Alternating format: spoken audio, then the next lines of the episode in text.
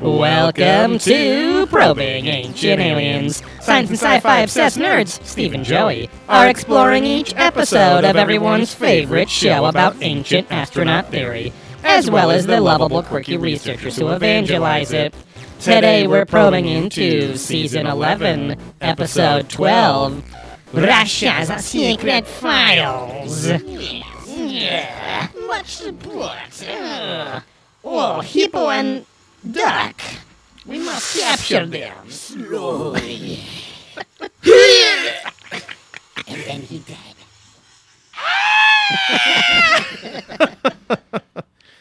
Yeah, I figured that our uh, KGB museum tour guide would come out a lot in this episode. I totally forgot about him too.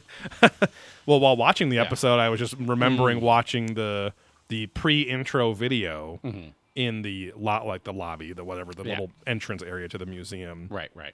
And it was just it's like everything in Russia has only ever been shot in Leningrad Square, like everything right, right. or the Red Square, the whatever yeah, it is. propaganda style kind of. It's like those same four buildings in there, and right. uh, when you can amass a lot of people, and it's probably makes it look like more people and bigger than it is. Right. Yeah, that's how we have to do And it. if you hang out there too much, you become a asshole, like a rude people from Boston. I'm doing a little Yakashmirna, but it's still Russian. I only take dick pic in square. It shows much bigger. okay. uh, I mean, they were both Russian, but it, it seemed like maybe that's the first time I've been able to tell, like, oh, the KGB guy had a slightly different Russian accent than Mm. Yakov Smirnoff, and Right. maybe it's regional, or maybe it's just because he's looks like my stepdad. I don't Hey, know. Thrillin was told that he should consult Yakov Smirnoff Oh, in his uh, master's program at Pepperdine. Right. Because he was one of the teachers and I think students and had gone through the program. Right. Uh, for some sort of teaching degree. Right. Yakov Smirnoff. That Branson, Master Missouri money must have dried up or something, or maybe he was just. I mean, that's how he's funding that. Pepperdine's not cheap. Or maybe he made so much that now it's fuck you money. He's like, yeah, I just gotta be a doctor. Yeah. Doctor of comedyology. huh? I am the principal of this comedy school. Because that's what he was. He Oh, was man, in a what a fucking movie that would school be. to be a principal. oh yeah, because Thrillin's education major. yeah, yeah. So to have Yakash Yeah. He never talks about that, so I never, I never remember what uh, major what he, is. does. yeah, major dick. huh?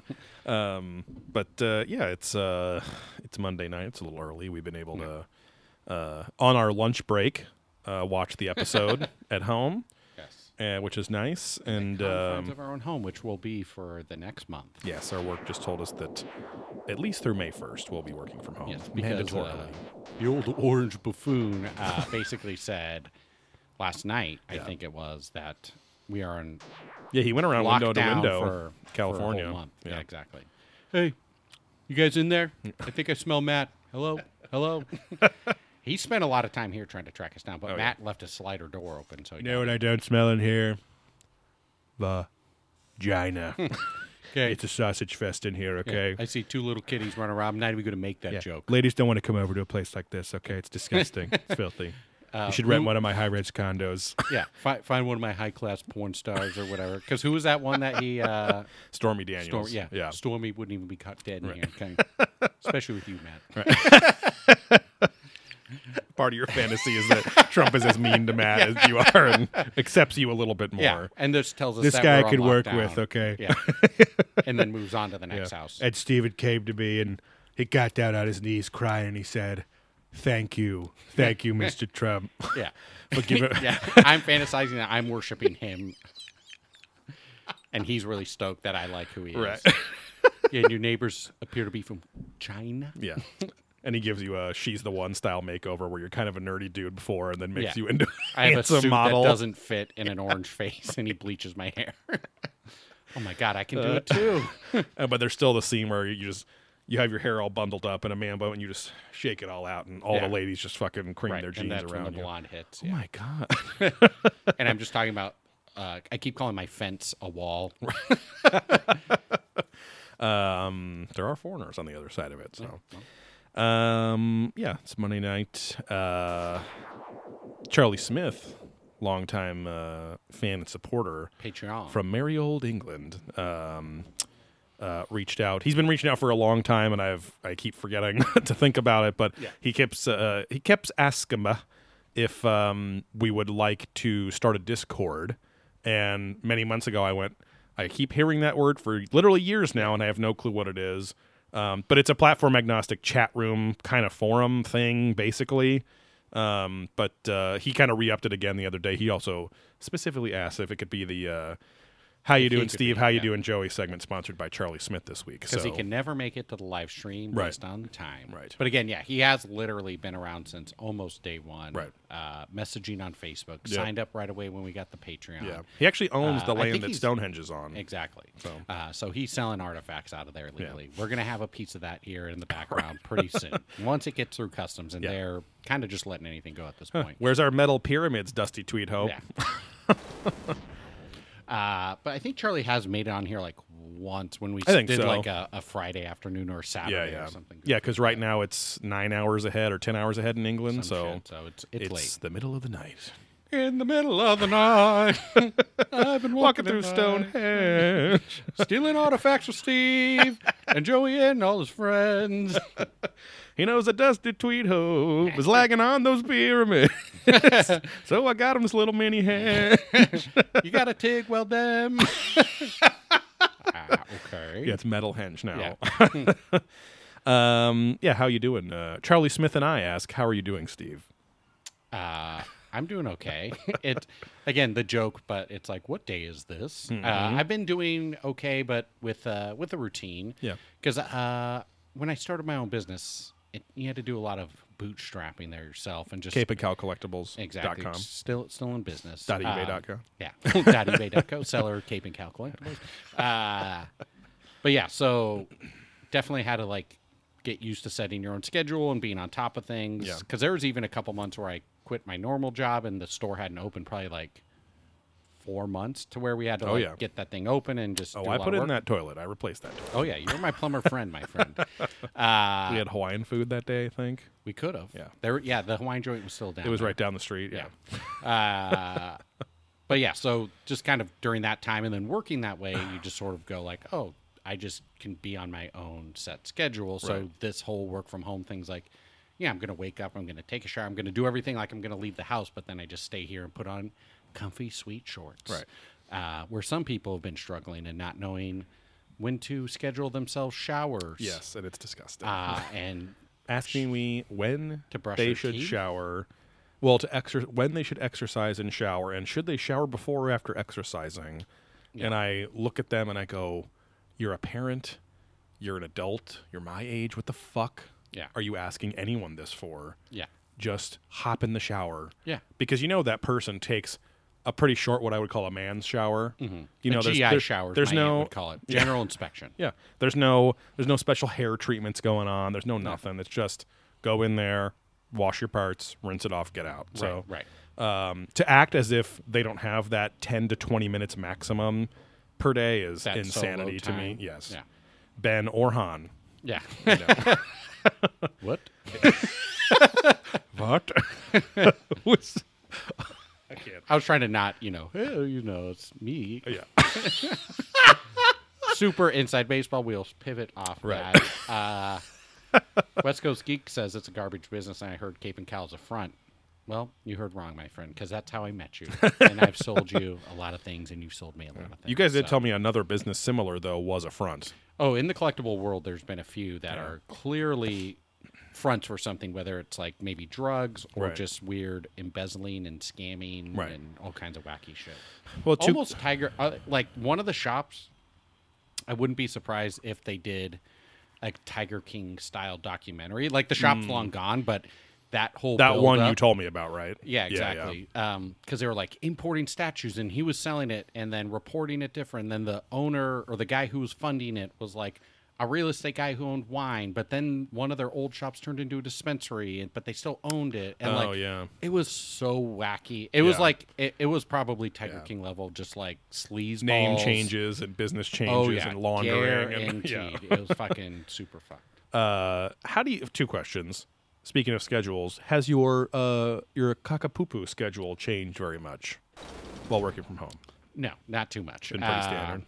Standard issue. The wake up, gape up, Exactly. Yep. Had a couple pilers the other day, so Mm, you know it was nice. because you've been cooking a lot more meat. Yeah, and just you know eating in. I feel like actually I've been better, obviously eating in, but now when I eat out, actually I feel like more gross. Yeah, I feel a little dirty after eating. um, but I do feel more full.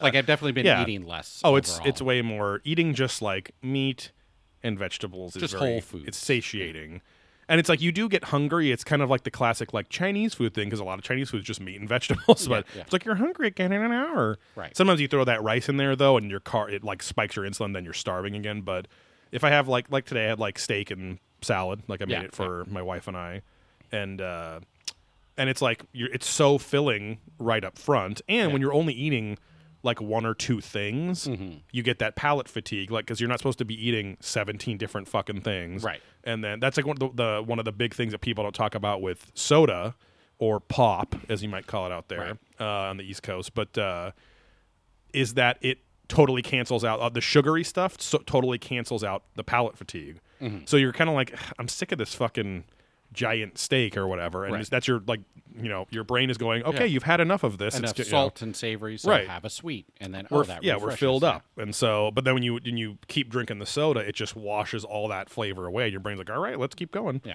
um but uh but anyway you get hungry because you're not like full of tons of just garbage and stuff but you don't i don't get starving again you know what i Yeah, mean yeah, like my body just has enough to go on because you think about it like eating a, a you know i don't know a fucking six to 12 ounce steak or something it's a pretty substantial slab of protein and some Yeah. fat and everything and your body could probably just go on that all day you know Right, but right. um but anyway um How you doing, Joe? well, second question, Oh. still related to how you're doing, is how do you think people? So the the concept of a of a front of a business front, right? It's a fake business, even though, or it's a or it's a it's a shell business that you can secretly do illicit activities through. Yeah, I mean, Right. a lot of them are going to do good business in general. Right. And so that's my question is is how do you think people choose the front business to cover up the back business? Because the real goal obviously is the back business, right? Well, and I think you might even stumble upon the back business. Right. Uh, and you're like, oh, well, I've Oh, got this. so sometimes the front is good. first and then Yeah, okay. and hey, I can like now kind of drift into this, or I Right. met this or that person because in This our guy comes in off the street every day and s- spends a lot of money buying well offering to buy my semen. yeah, And then it's like 10 bucks per squirt. yeah, and that's back business, my Yeah, friend. um, Well, if you want to produce all that, you got to get something going with the prostate. so, exactly. yeah, got to stimuli. Yeah. Um, but yeah, I mean, even us, like, we would do deals with these people who are like, oh, I've got to connect down at the docks and they get this shit. Or I've got someone in China and they Speaking import of cum selling, those salty sailors, my friend. They Oh, get yeah. you deals, but you They've do pay. earned You that moniker. pay. it's not Ah. the sea it's salty. it's the cum. exactly. um, but yeah, they they would be like, oh, I've got to hook up, you know. Is there music playing? Is it the TV? I think it was maybe Matt. Who turned up the TV after I turned it all the way down? Uh, but anyways, they they'd be like, "Oh, I got to connect in China at these warehouses so I can import these crazy figures that don't get produced or whatever, Mm. whatever, because they're just trying to dump them." Right. So you get it for super cheap, but then you could easily go, "Hey, can I work with you more?" And how do I get? You know, you could you could definitely drift into a space. I think Right. that could be sketchy. Right. That, and that's just like on a quote unquote up and up style Right, right, thing to where if someone came to you was like, "Hey, I need to launder drug money," like right. I don't know. You probably could anything with a lot of cash, right? I mean, Well, we were watching. Uh, my wife and I were watching The Irishman on Netflix, the Scor- the newest Mm. Scorsese film, two nights ago. And of course, in the mafia, the East Coast style mafioso stuff, there's a lot of business fronts too. But it's almost as if they choose the front because it's like just a legal space to exist in, and then anyone can come meet you at my laundry service or whatever. Let's go to the back office because then if anyone talks to them, we're just talking about laundry shit or whatever. You Right, know? right, so it's like it almost seems more just like we need a business to run that hopefully makes us money, but also that is a building space of some kind to not just be talking out in the open Right. and doing business. And then you have all these legal loopholes you can slip these kinds of documents through with and Right. It's all kind of for the laundry business even if it's for other stuff or whatever. But it just seems you, very you need a laundry complicated. business to launder money. So, Exactly, yeah.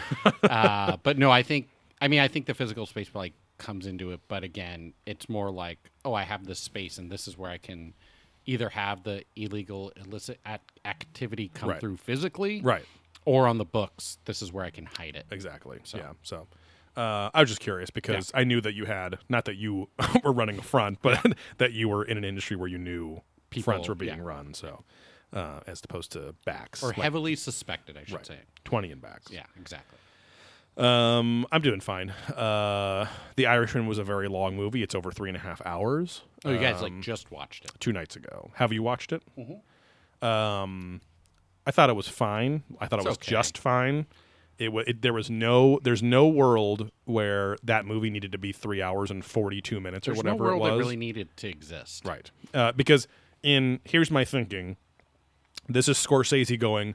I got to make a movie about the man that killed Jimmy Hoffa and what happened to Hoffa. Right. And the gangsta stuff. There's an hour of the movie before you meet Jimmy Hoffa, Yeah. because he wants to get, he wants you to get to know De Niro and his Right. character as the, as just this spoiler alert, spoiler alert. Whatever, spoiler cares? alert. Um, but uh, it says that in the description too. I'm but just saying. um, but he wants you to meet this guy uh, that could be the everyman that did it, right?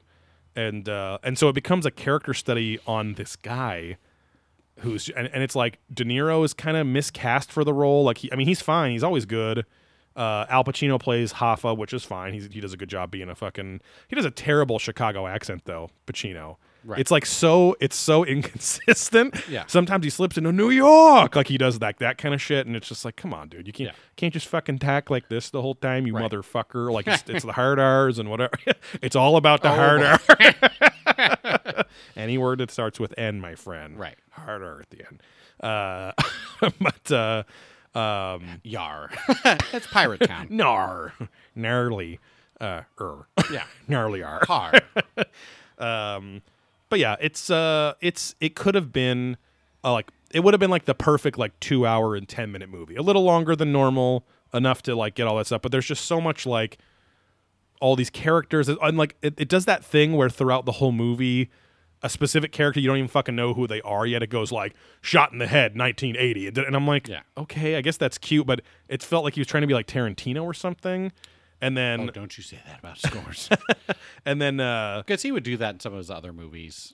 I guess, yeah, but it was I don't know. It just it, not, nothing was very effective in this movie. No, Like- it was not a special movie. a Matt's mom said a, the best line about it. Uh-huh. I've seen this already. right, It's just exactly. like all his other movies. Yes, and to its discredit, I appreciate Scorsese trying to use the same actors for a thirty to forty year span of their own lives, but that fucking de aging shit is really weird when De Niro's fa- his own face is deep faked with his own face. And then he's supposed to be like in his 30s or 40s, but he still Well, moves around like an old I man. don't even know if they deep faked it because someone did a deep fake on it and Yeah. it's way better. right.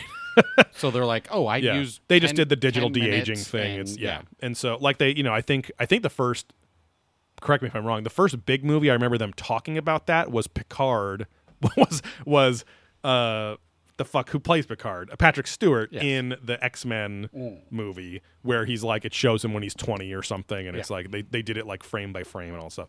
But uh and then they did it with, you know, Robert Downey Jr. and all that shit. But this is like the entire fucking movie.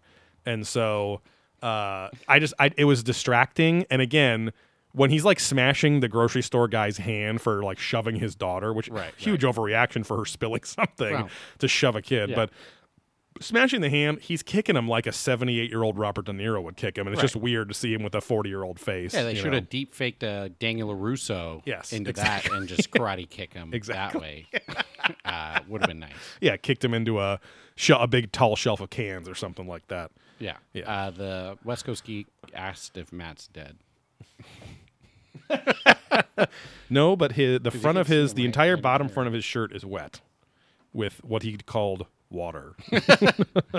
um, but With body water is a daddy's little different. milk. Yes, exactly. um, uh, but yeah. so we watched that. Uh, been cooking a lot.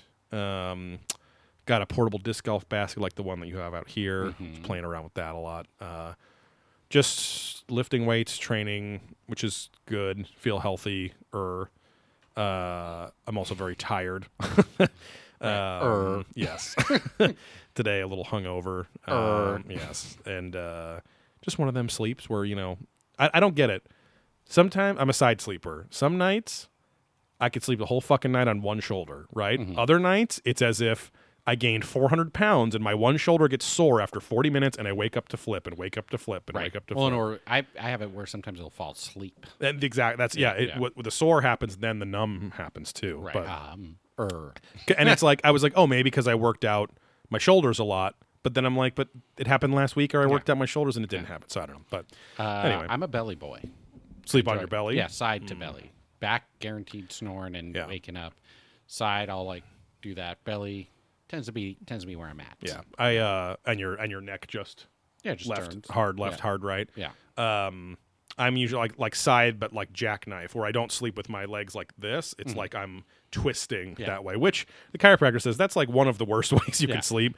So they're like, but get they're that pillow wedge. but they just say get your a get a. Mm-hmm. pillow from between your legs. Um, I actually uh, bought into the hype, and I'm glad I did of the pillow cube, which some of you might have seen on social media, especially. They're like heavily promoting, but it's literally just wannabe a- Tim and Eric style video ad.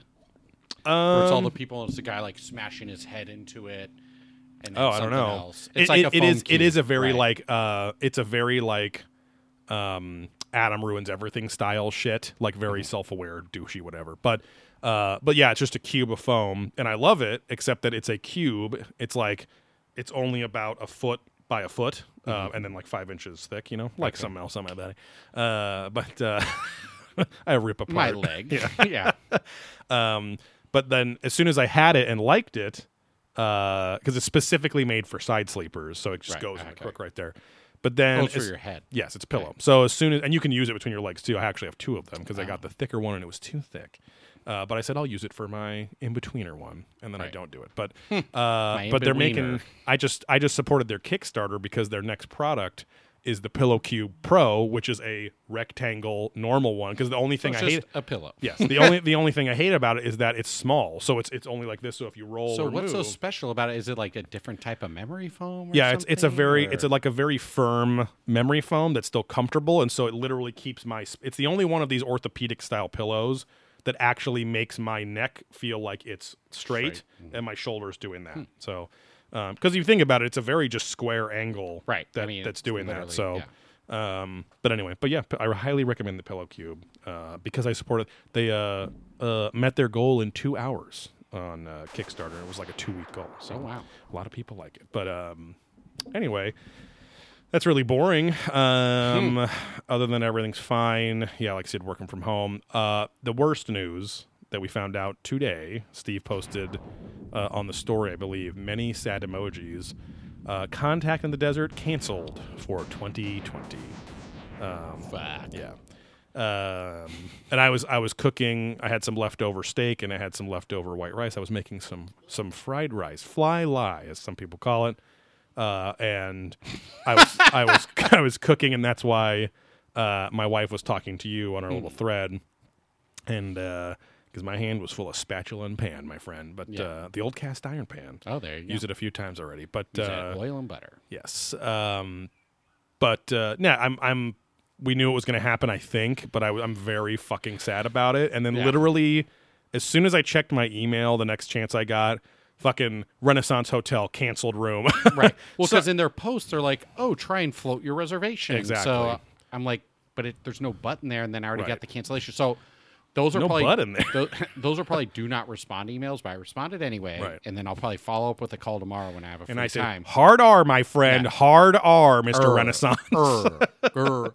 Uh, um, great.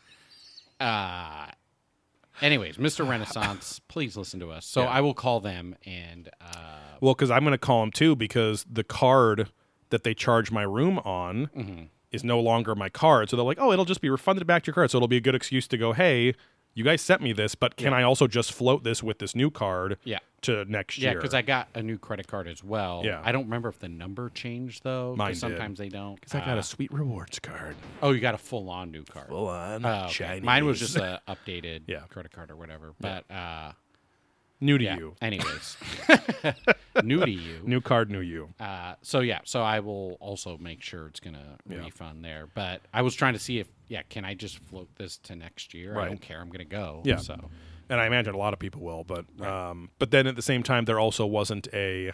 What did they say about the tickets for the? You can event? also, uh, if you don't mind, they're like, please float them, but if you need the money, we'll refund you. Oh, okay. So we should assume that it's floated for the tickets. We- I think if we we, don't call and Yeah, give them a hard R letter. They did at least have somewhere on their site around that, I Yeah. guess, at least in the the Facebook post Yeah. or no, uh, Instagram, right. uh, where it said go here and then you can update your status if you want a refund or not. I see. So I I don't know if you have to update, but it's probably Yeah. good just to check. Yeah. So no Ryan Sprague meetup. Yeah. We had this- do a Zoom chat with them. Remember when you never talked to us? uh, he did like uh, so I posted um, our first ever Estes Method Spirit Box session from Wednesday onto uh, Patreon for a couple days at patreon.com slash probing ancient alien so they have it early. But then I think Friday or Saturday uh, I put it up on the free feed on this feed that you're listening to this now. Because we did that Wednesday, so it wasn't on Patreon. No, I know, yeah. Um, but uh, and plus, a, like a, a handful of our patrons were watching the stream too. No, plus, it was I'm also on Twitch. It's but, free. No, it's a um, free one. yeah. it doesn't matter.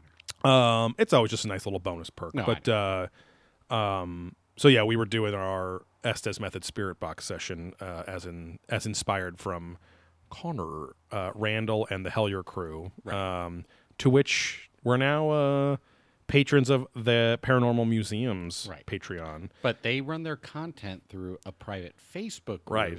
Which so I'm- it's like you can't exactly go in and well, and people, a lot of people were like, "Hey, I'm brand new to this, just like I am," and they were like, "Where's the video from the live stream you did last Right. night?" And they're like, "Oh." That that one's a little different because we don't really have the permanent rights to that, and like literally, they were screening. You know, in the hell in in the Hellier series, there were Mm-hmm. clips that Greg was showing of his own like teenage paranormal investigation crew, where they were like right, running right, around like yeah. dorks. There was a movie where they helped this Bigfoot guy, and they were in it, and they've Mm-hmm. And no one's ever like seen all this. Like people have seen it, but now there's like bloopers, and so like he and his wife Dana were watching it live, and so you're just fucked if you didn't see it. I'm like, fuck, dude, I was actually gonna So watch why it. the fuck are you, you watching know? that live? Right, and I'm Wait, like, that was during their Estes method? that was no, that was last okay, night okay. because I happened to go on Facebook right when that was starting. Mm. It was and because they just started like three minutes ago, and uh, but I was like, ah, I'm not going to watch this all right now. I'll watch it because it'll be archived on Facebook because they said the, All all the videos that we do are archived on on the Facebook group. So anyway, I'll have to figure it out because also the Estes method thing. I think it's only part in Estes method because a lot of it is Connor teaching everyone and and giving everyone the power to figure out the secret cipher of the euphonauts that he talks about in Mm. Hellier. So like it's literally him on this giant whiteboard, like looking back here and you got to listen and whatever. But of Yeah. course, I didn't get to see any of it because I can't It find the fucking late. video Yeah, anywhere. yeah. So, um, but they didn't say that one wasn't going to be because literally Right, right. for that one they like answered someone's response and was like, "Don't worry, this will be archived on the Facebook page. You just got to make you sure and follow whatever." up and be like, "Hey, I did my own Estes Yeah. method at this time, so I couldn't Right. tune in, and I would like to be able to get this content because this is why I signed up." right.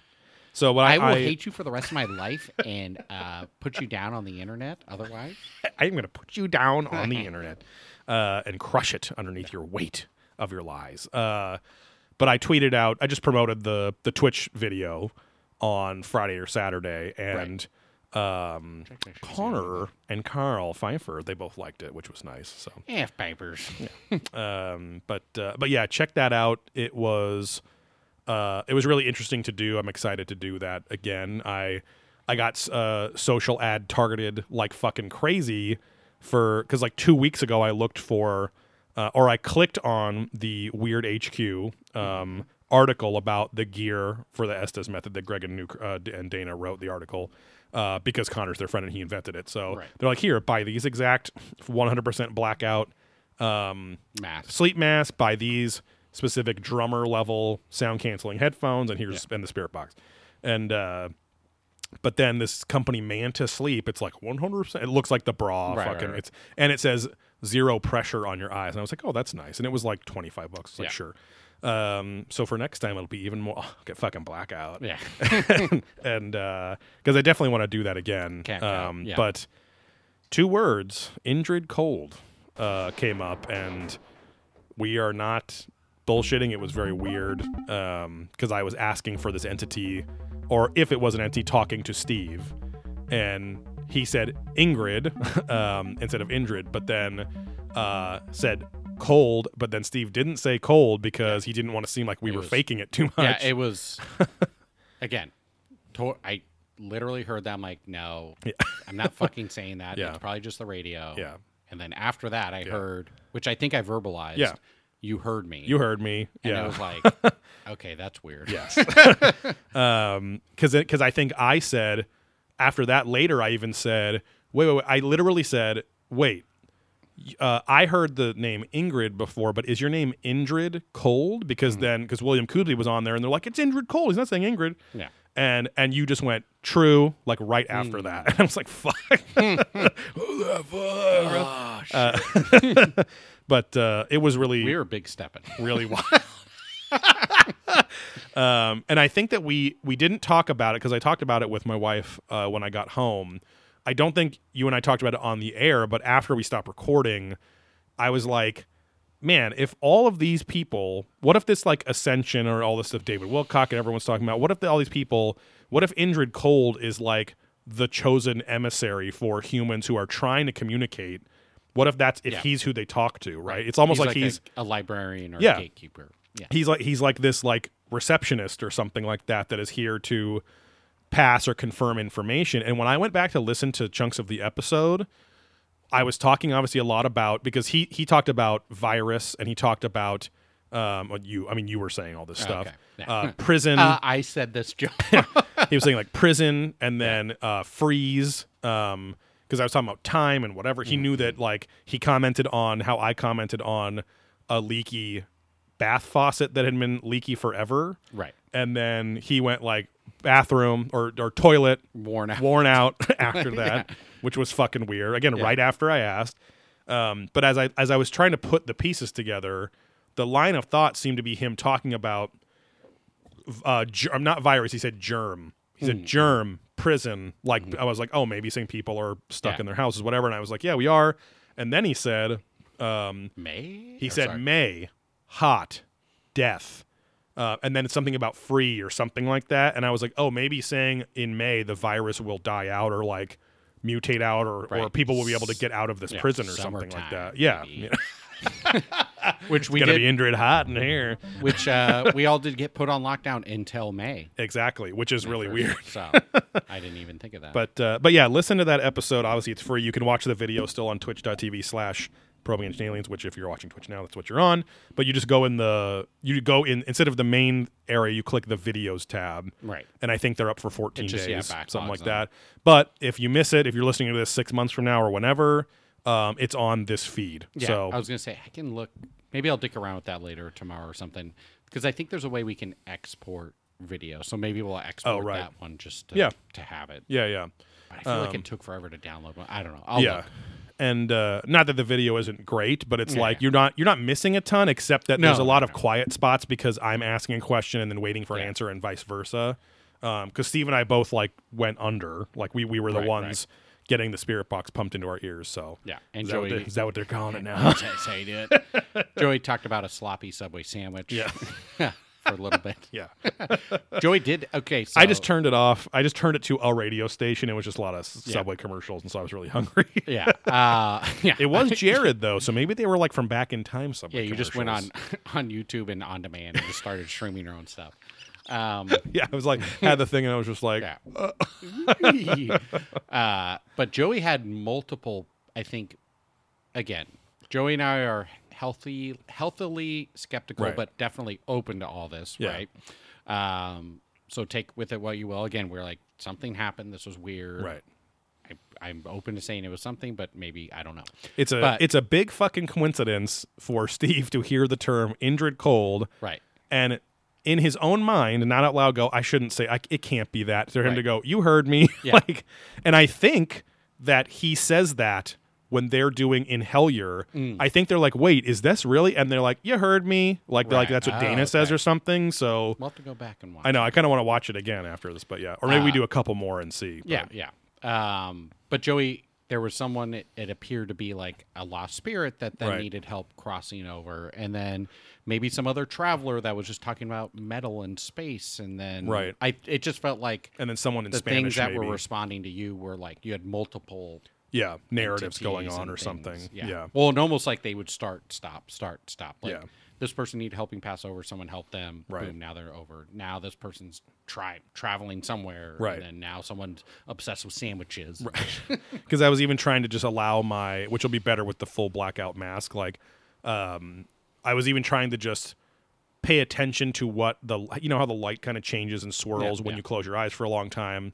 And we had the room dark anyway, but uh, I was just trying to be open to like, oh, how are these shapes changing? What do they look like? And for when I was answering those questions, unbeknownst to me, yeah um, I was also commenting that it looked like the Oh, yeah, you the light was going yeah. Mm-hmm. like a tunnel kind of thing, and then it would start turning into like weird comets yeah and stuff. And that was kind of with the person who was like appeared to be a lost spirit needing Right. help yeah. kind of Um, but yeah, it was super interesting, um, and I'm definitely excited to do that again. But uh, anyway, Yeah. um, if you want to support us for more equipment yes, patreon.com Oh, yeah. slash probing ancient aliens yes, uh, uh, and then we're going to do a bit here with uh, reviews. reviews. yeah, um, yeah. But on Patreon for five dollars a month or more, you get two exclusive podcasts every single month. So uh, the last two that we did were, of course, Adventurous Ghosts, our Ghost Adventures podcast, which is very similar to Probing Ancient Aliens, and then um, Probing Deeper.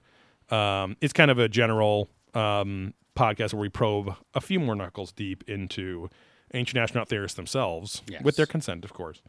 And um, they're signing virtual consent forms, Right, meaning right. if they said yes on any video they've ever produced for anything, that's a yes for being exactly. probed with their They're knuckles. yes but yeah, uh, well, they're the easiest, you know. yeah yeah Um, but sometimes you like a chase. uh, um, but probing deeper, yeah, like one of our recent episodes is was um, uh, David Wilcock and Corey Goode on the Jenny McCarthy show. We did like a live commentary episode of their Right. interview that was 85 minutes long. Yeah.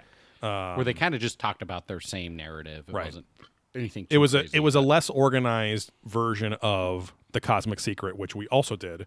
right. kind of a review spoiler cast episode of too. So uh, we also did a review spoiler cast of Hellier, Yeah.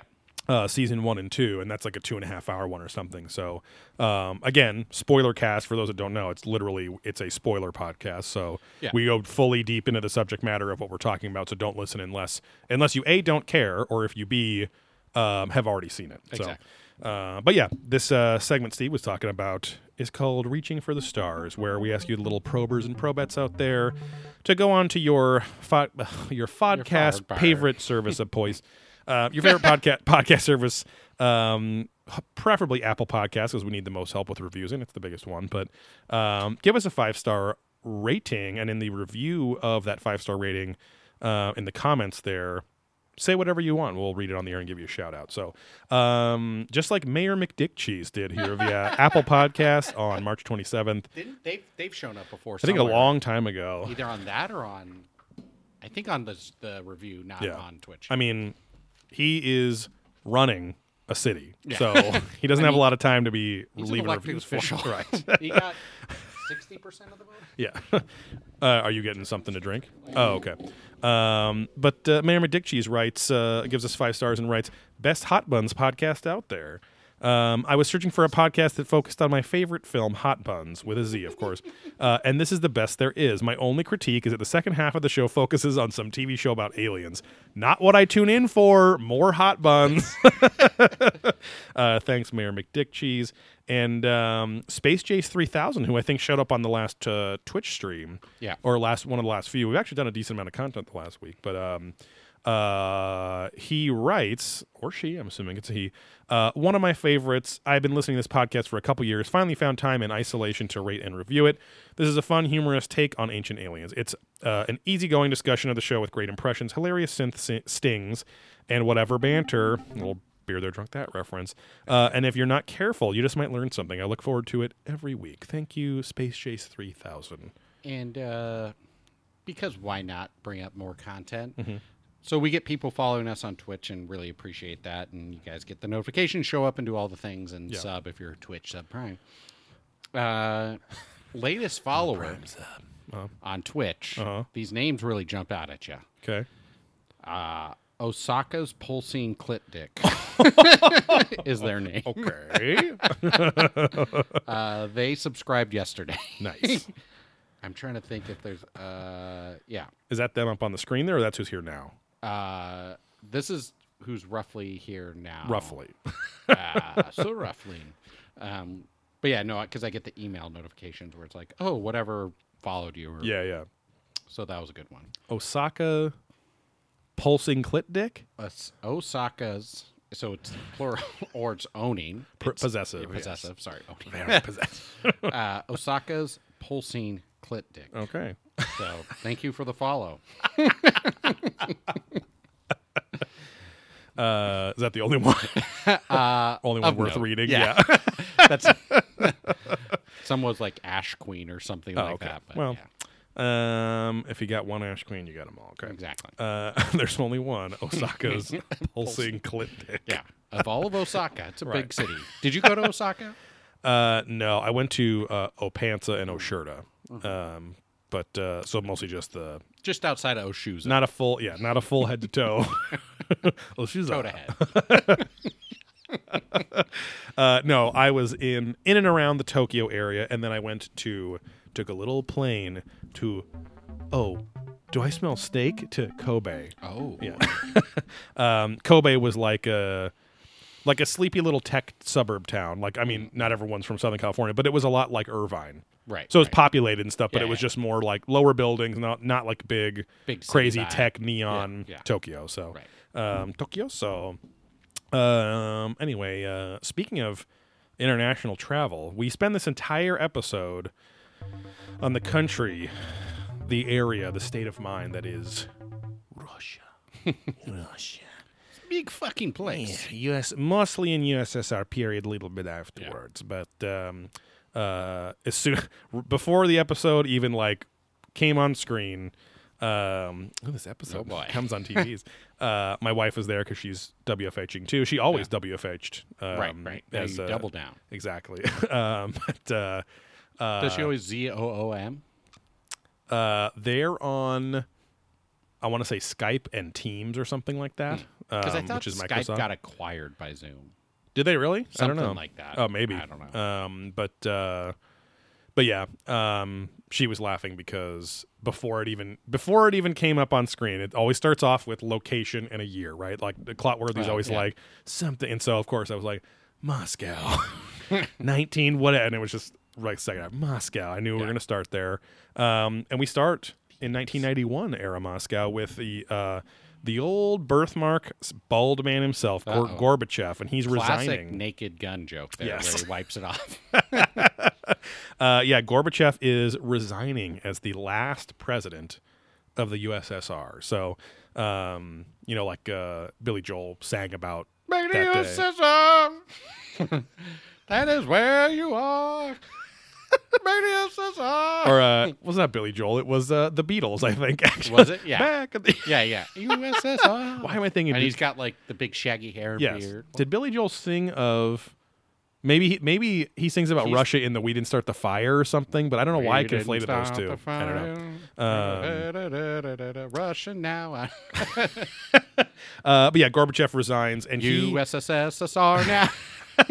uh, USSR has been in power, has been the ruling government, the communist government, uh, the dictator fascist government of Russia since 1922, after I believe the Velvet Revolution, when when um, we've talked about them before, Anastasia and Oh, right. uh, Rasputin, all that shit happened, and the the um, uh, the Alexanders? No, Alexander was the first name of the guy. Oh. Uh, the Romanovs. Oh, they were Romanovs, yeah. overthrown, and they had been around for like seven or eight generations of Which you know, there's a 200 good series years or on something. Netflix. I don't know if it's a Netflix exclusive, but that's where Okay. I watched it on kind of their version of it, Yeah. or at least not necessarily their version, but just like through their lens. So it's Right. like a blend of actors and then historians cutting in and going, Right. well, they really fucked up here, and they just let all these Oh. people die, and he was getting influenced. And then it's like kind of like a series where it's Yeah. in the actors like doing a bunch of shit. So Right.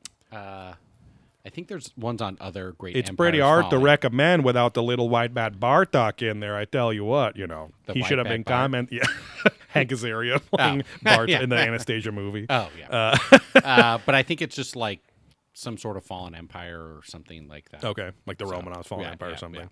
Uh, and, and it sounds like I'm joking, but I'm not. But the Hysteria 51 two-parter episodes uh, about Rasputin was pretty interesting Yeah, too. because they they cover Rasputin pretty heavily in Yeah. this as well. Um, there's lots of Nick Pope in this episode, Mm-hmm. which is good. Like I was excited. It To see him in his flip flops at the goddamn Renaissance Inn. And I was hoping to go that next step where he was in no shirt jeans in the pool with those flip flops Oh, yeah. too. I Maybe was- even falling in, getting, Yeah. getting playfully pushed in by one of his uh, underage. I mean, I was uh, looking forward to cavorting. he heaving him heaving him over my shoulders and playing a little chicken with you know, he's on my shoulders. Uh, maybe Huey Newman's on yours or something like that. Huey that. Newman's back for one little stinger in this episode too. Um, but uh, but yeah, Pope. He, he's he's just they're just describing what the USSR kind of was and what it was like for people there. So because the whole episode hinges on the secrecy of it. So he says uh, this was a closed, highly secretive society, not only keeping secrets from us in the West, but from its own people. So a classic, you know. The, I mean, the Russians and communism. They go together like Yeah. bread and mayonnaise, you know what I mean? So, like, Well, you're a Miracle Whip family, but True, but I mean, you know, an egg oil type of condiment, Yeah. right? Um, a spread, a fat spread, a blend. Yes. um, but you know, like the color pinkish salmon and a cream sauce. exactly, yes, delicious. Um, to match my salmon Italian Guido Wop shirt. Um, but uh, no, because I remember like I wore, I had a salmon shirt as like my suit shirt And it back in wasn't- the uh, '90s. but it was just a picture of salmon all over it. yeah, of Tim Tim Salmon, Yeah. even though I wasn't a baseball fan at all. No, but no. um, is that the guy that had the Angels fucking logos. one hand? Homer. Did he have a strong hand? Uh, Tim maybe. Salmon. There, I or don't was know. it Abbott? So Jim's Jim Abbott. I don't know. I can't I remember. don't know. Angels had two fish boys. They had Tim Salmon and Mike Trout. Mike Oh, Trout that's Still plays. But Yeah, yeah, yeah. Um, but uh, I just remember there was some pitcher that would hold his mitt Oh. and pitch because he had the strong hand on his left hand. but- Oh, sorry. I thought you meant like actually hit a home run. Like oh no no no. Uh, not a strong hand. He had a strong. exactly. Now it yes, a scary movie two style strong exactly. hand. Um, but they have a, a a Cal State Long Beach history professor on this, and I went. I've seen that guy. That's my alma mater, baby, and I've never seen this guy before. But because I think he was like a professor of Russian history or something like that, or European history. Um, but it's cool. I mean, at least they have some expert on there. Um, this is when uh, in in when Gorbachev resigns. This is when everything about the USSR, including basically their CIA, the KGB, Right. um, was also dissolved because it was you know it had to do with keeping state secrets and all that kind of espionage shit. And kind of interesting where it's like once the KGB agents didn't have a job anymore, they still they didn't all live in the Kremlin. Like they were all they all still had fucking briefcases and files and all this shit, and they were literally just selling it to the highest bidder, which is Yeah, kind of yeah, interesting. Um, kind of a fun time, but. Um, this guy Vas- uh, Vasily Petrokhin was one of them. He had reports on spies, uh, you know, known spies, weapons testing, illegal weapons testing, and also UFO reports. Um, and uh, Richard Dolan's on here. Uh, he's on a few times. He has his kind of professor hair going, Yeah. like before his real his really nice high and tight look yeah. now.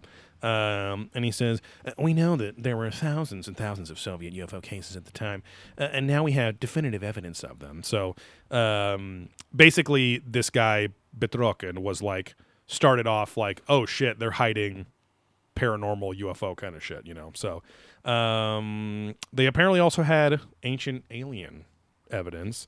And back in 1934, a guy named Sergei Kirov. This was a little fun fact I didn't know either. Uh, Sergei Kirov was a rival of Joseph Stalin. Joseph Stalin was the longtime leader of the USSR. Um, he helped us out a decent amount in World Yeah. War II. We helped them out, even though millions of them died. But um, he, uh, this guy Sergei Kirov, is murdered by Stalin's cronies, and this is the beginning of what they called the Great Purges. So when Stalin came into power, he fucking was like, "I am going to show everyone how fucking huge and rock hard my dick is," Yeah. and he just started killing uh, or imprisoning any sort of potential known uh, dissenters uh, Yeah. that supported his other rivals or were Christians or all this kind of stuff. So um, he's weeding out um, uh, uh, all these people, and one of them was this guy Henrik Ludwig. Uh, was uh, a philosopher and a scientist, and apparently a genius. He like had there's like this Russian guy in there. He's been in a couple other episodes. That he's like, it is kind of funny because it's stereotypical. Like the two Russian guys they have, they literally look at camera like this and talk like this. Like they have no emotions, no anything. But uh, this guy's on. He's just like he's like his knowledge was encyclopedic. He was a verifiable genius, and it's like very apparently very excited about him. But um, he, he was accused of being a spy for the Vatican for the Roman Catholic Church. Very proud of your summer stock. Yes. um, and uh, in 2011, this Russian newspaper called Top Secret revealed that the revealed the secret project he was working on. So in the 1920s, he did visit the Vatican and was apparently granted access to the secret library of the Vatican, which like nobody but the Pope has access to. So it makes you wonder. Why did they let some Russian dude in? Right. Not that I'm saying he was lying, but it was like, why? Why this guy? yeah. Why? You know. So Well, they were. What was it with the Romanov? They were pretty Catholic. Or The Romanovs, I believe so. Yeah, they were Orthodox, Russian Orthodox, but Right, right. they were I Christian. just don't know if that ladders back up to the Vatican in Right. some way in the Pope. Oh, yeah, like, maybe Oh, he- well, they're very tied into this. Maybe he had a connection with the family or something. Yeah, you're right. Um, they didn't go into that at all I don't know. As to why, guessing, yeah. If, um, if someone got access, maybe that's why. Yeah. I mean, they apparently the ancient aliens, Prometheus Entertainment apparently had access because they say secret library of the Vatican shows this fucking Italian looking library, and I'm like, I guess that's it, Yeah. even though no one's allowed in there. But yeah, we hire a librarian for one person to access this. um, Nick Pope concurs. He says, uh, "Oh, sorry. In the library, there was manuscripts that talked about ancient alien civilizations and ancient alien contact with humans. So, Right. uh, and again, none of these things are ever allowed out of the Vatican. Um, but there's there's and they talked about it briefly on the show before, but it's like basically there's shit in there that would completely negate modern religious thought because or or the timeline of the creation of the world and all that stuff too Yeah. because of all these you know alien things that went on before. So Right, right. um, but yeah, Pope concurs. He says he goes these manuscripts talked about the pyramids and described them as energy machines. So that's kind of interesting too. Childress chimes in here for the first time and he goes, uh, you know, he was mistreated when he returned to Russia, but he was perhaps one of the greatest early researchers of ancient aliens coming to our planet. Um, they didn't say he was the first first because I don't think there was plenty of them. I mean, like Not the good, good. Right. Because there was like the Vril Society in the 1800s that were believing in the Aryan Right, race and all that kind of shit. So, um, Lenin, uh, who is still on display in the Red Square in one of the buildings, the Kremlin in the Red Square, um, he because he's the guy, correct me if I'm wrong, that took over when the Romanovs were killed. He was now the first USSR president, I believe. Right. Like he started the whole thing after the Velvet Revolution. Um, he outlawed all religion in 1917, including cosmism, which was more of just kind of a esoteric New Age philosophy at the time. We've talked about it before, but it's the belief that uh, this guy Nikolai Fyodorov founded it and uh, believed that humans had origins in outer space and that we were destined to return to the cradle of civilization, Yeah. which was outer space too. So uh, this did feed a lot of the cultural, even though it was outlawed, it fed a lot of the cultural fuel to like do the to, like the Russians to really start the space race and get Right, there right. first. They they put men in space first. So uh, the cosmonauts, Proto-Mormons. exactly, yeah, the cosmonauts. But uh, um, after Stalin's death, the uh, formerly silenced ancient astronaut theorists that were these cosmist guys, Yeah. Uh, they were allowed to speak out again on the subject. They list a bunch of these other Ruskies that release books or articles or papers on or whatever. It's not really that important. Just saying, like, basically, when Stalin was dead, they're like, the late 60s were this explosion of ancient astronaut theory kind of Right. shit, cosmism shit again. So, um, the next segment starts and we get this weird second intro, like the beginning of the show again. It's like, Russia, the largest country in the world. And it's, it's just all this basic Russia It's- stuff. Fucking big. But only one export matters a man named Yakov Shmir. he will teach Thrillin how to use comedy and blend that into educational standards. Is that really what he that Yes. was doing? Of course he is. because Thrillin was doing comedy as a way to teach teachers and Mm. a thing, so that's why someone's like, "Oh, you should talk to Yakov Smirnoff because he's in the program." Yeah. Uh, I've always. I've always thought of Dylan as probably our funniest friend. Really? Yeah. come on. oh yeah. hey, I'm joking. huh? I've never been on the show. huh? yeah, thrilling guest of Yeah. multiple episodes of Beer There Yeah. That. Um, but uh, yeah, it's uh, the largest country um, and you know singular landmass in the world. It has the most uh, diverse biospheres. You got you got snow, you got glaciers, you got ice, right. you got what's under the ice. You got plants, you got other things, you got animals, you got deserts, Carbon dioxide. Right. You got oceans, you got lakes, you got rivers, all that kind of shit. Um, it is kind of interesting though because they do show a desert, and you're like, oh, that kind of looks like Arizona or something like Right, that. But um, uh, 50% of it though is uninhabited and unexplored by humans. So Yeah. There's been a few meteors that have exploded yes, and landed. the Tunguska incident and all that kind of stuff. Um, for if if this episode was interesting for anything, because it's kind of a weak subject, like I, I wish the episode would have been like, here are the five or six most insane secret files that came Right. out of it, which like they kind of they kind of just bounce around, but they're, not all of these are just secret files. I Right, don't know. right, it's, it's just more like here's Russia's influence slash interaction with UFO Right, ufology shit. But um, uh, they got this like Russian creep robot guy here. He's just like a white haired guy, lustrous, beautiful hair in a suit, and he's like really like doesn't know how to be on TV. Hmm. Seems to speak pretty good English, but just as seems like Right. terrified to be on TV. But he's like, Right. to give it context, USA expands over four time zone. Russia expand over 11 time zone. So just giving you scope for how big Right, right. the country is. This whole next segment uh, focuses on what is it called? Of Arch- Arkaim. It's a it's a it's a Stonehenge Right, right. Stonehenge style site uh, outside of Kazakhstan, Yegshamash. Um, My wife. dated back from the 17th or 18th century, back when you can have five wives legally. Um, Back and when car drive you. mixing up Boris and Yakov. Um, and this is the one and only appearance on this ep- episode and of I think season eleven of Huey Newman in the news here, and he says uh, it has a, a very similar latitude to Stonehenge, and it's thought to have been uh, put there for astronomical and surveying purposes. So just basically saying it's just like Stonehenge, and it's on again the same fucking latitude line or ley line that we Right. call it. Uh, we get our first Suk alert here. It's kind of pointless. He says. Uh, uh, this means that worldwide, our ancestors witnessed other things that explain this long held fascination with the stars. So he's just saying, hey, we didn't think that Russians did this kind of stuff in oh, ancient history too. We also thought they were idiots who couldn't do it themselves. exactly. That's always the underlying racism here. But um, Which Sprague Boy, like I said, you got to listen yeah. if you haven't listened. Episode one fifty three. oh, right, right, right. Uh, which I read Ryan Sprague's comment or his like ratings and reviews. yeah. and someone gave him like a three star rating because again, you're an idiot if you rate someone's podcast based The- on a single episode. The three star is uh, it, the review's titled, He Uses the Hard R. yeah, I got to listen to this. Oh shit! but it's like that's what Castbox is for. Right. You can respond to specific episodes there. So Right. someone gave him a three star. Yeah. Sorry about that. Uh, and it was like I can't listen to this guy and his rhetoric. This is terrible about the 153 Right. because like he starts basically yelling at. Ryan Sprague about Sprague. Sprague. It's Sprague, yeah. Uh, Sprague. He says, Rain because because again we have Sprogs in our life that are Right, right. Sprogs. So Yeah. I'm like, wait, which one is it?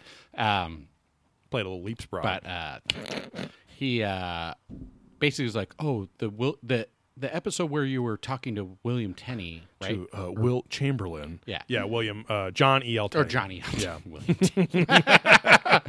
uh, Bill but basically saying how like, oh, they like Ryan and uh, what's his face? Yeah. William. Yeah. uh, we're going about like, oh, like some people in the ancient astronaut theory world are technically racist, and Right. they like look at it this way, and there's not a lot of like uh, ethnic diversity in Oh yeah, yeah. Which was and- that was the first episode of Somewhere in the Skies I listened to was Yeah, I think that was one of the Yeah. first for me too. Uh, so this guy's like, "You're wrong. They're not racist. I'm." I'm Oh, part, like, when you were explaining that to me, I was like, I was like, I thought, um, I thought you were saying the opposite that someone was accusing Ryan Sprague of being racist. No, no, he was getting pissed that he was saying it. it's racist. Got it, got and it, then he, he's like, I'm half Latino, and like, there are a lot of ethnic diversity. You just have to go look for it. And it's like, well, that's Right. the problem. It's That's not around. Right. He's saying it's like Chris the Holm. fact that you have to look for it is Yeah. the problem. Like, it should be more prevalent. Right. But anyways, uh, give it a listen. It was kind of funny. Just Yeah. because Ryan's like, UFO and uh, cryptid researcher Chris Holm, yeah, who o- hosts the Conspire a Theory podcast. Okay, yeah. was he Uh, was he a good guest at least? No, because he just rambles on, and Ryan's trying to like dart around because he's super nice Right. and like not be like, well, this is my opinion. He's like, Yeah. no, totally. Like, yeah, I understand what you're saying. I can see why yeah. you'd say that. Yeah, it was all these kind of things. Like, yeah, and it's like, I came. yeah, then I came.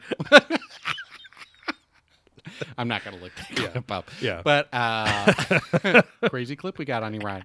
Uh, I go full steam ahead. I came.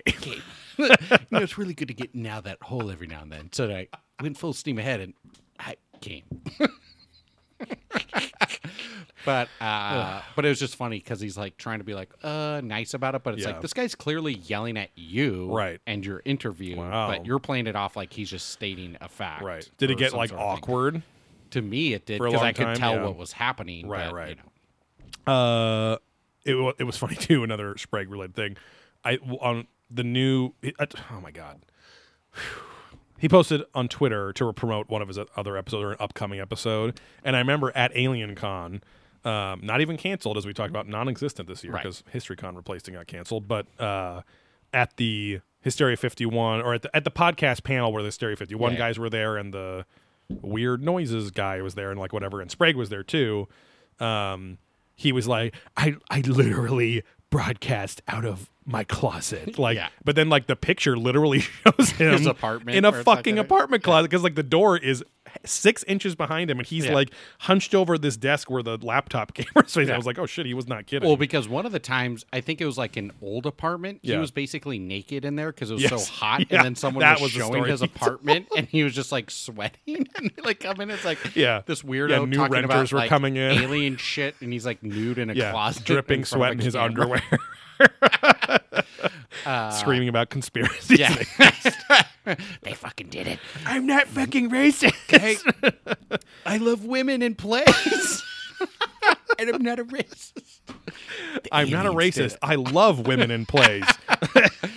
Uh, so that that does pop a question in my head. Uh, if we went Oh. Just to that, like that pulsing clit dick. yeah, of uh, Osaka. Osaka.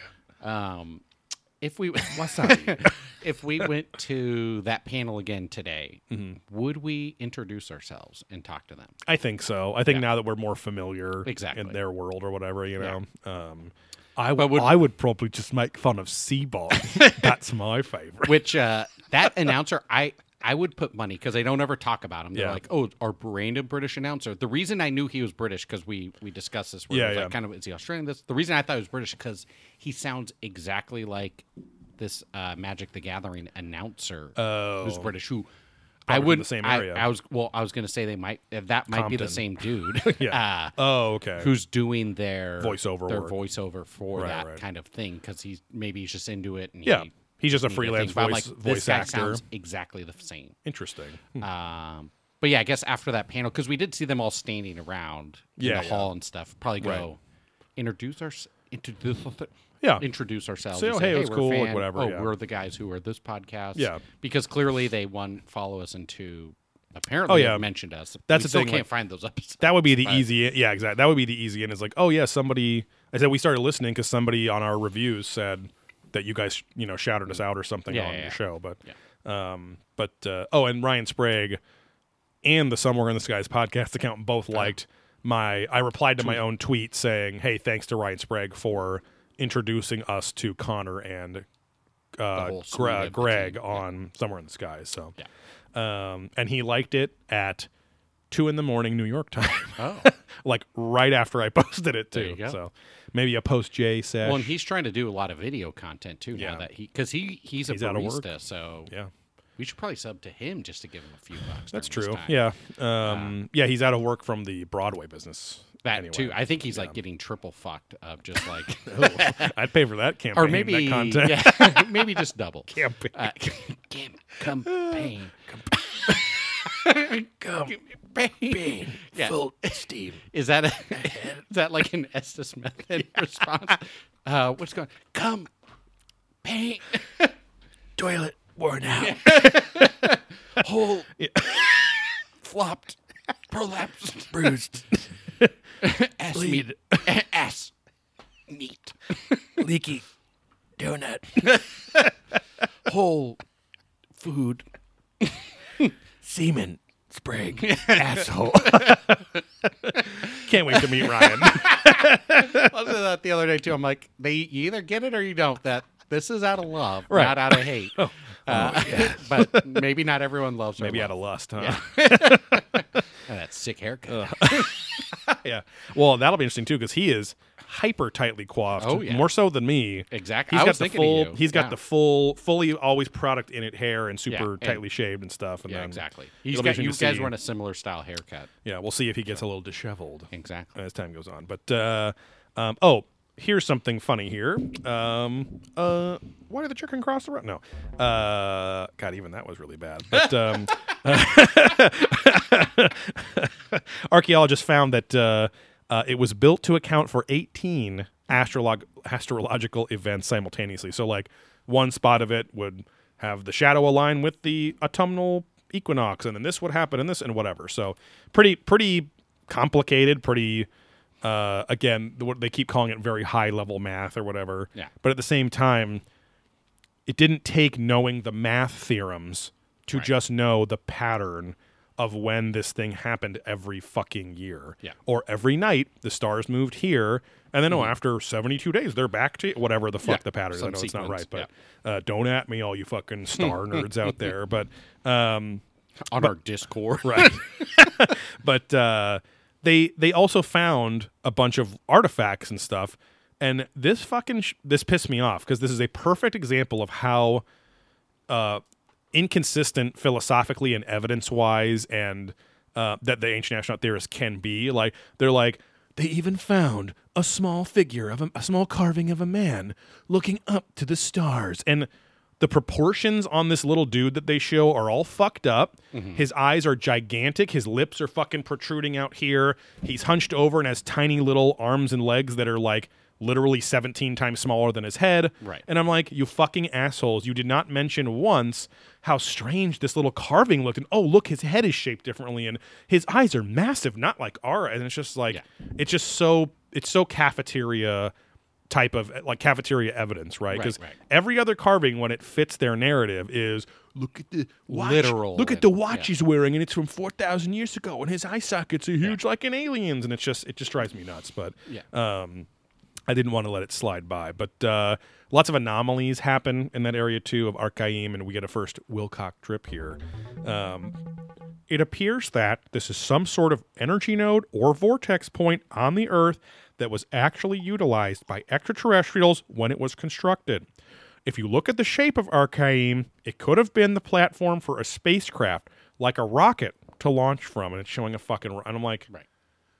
Come on, Wilcock, you know better that they weren't using rockets to get around the fucking Right. planet. Again, it's not this fuel and jet propulsion Right. to do things. It's Right. levitation, Right. manipulation of time and space. And I'm like, oh, so non fossil fuel energy source, this vortex or energy node, that's somehow feeding rock explosive rocket fuel. Right. Why wouldn't you just say it's again, word choice is important here because, you know, not on our watch. We're not gonna let you get by with that kind of bullshit. But like you guys fucking talk about anti-grav tech all the time. Right. All these small ships that are hyper maneuverable. sure.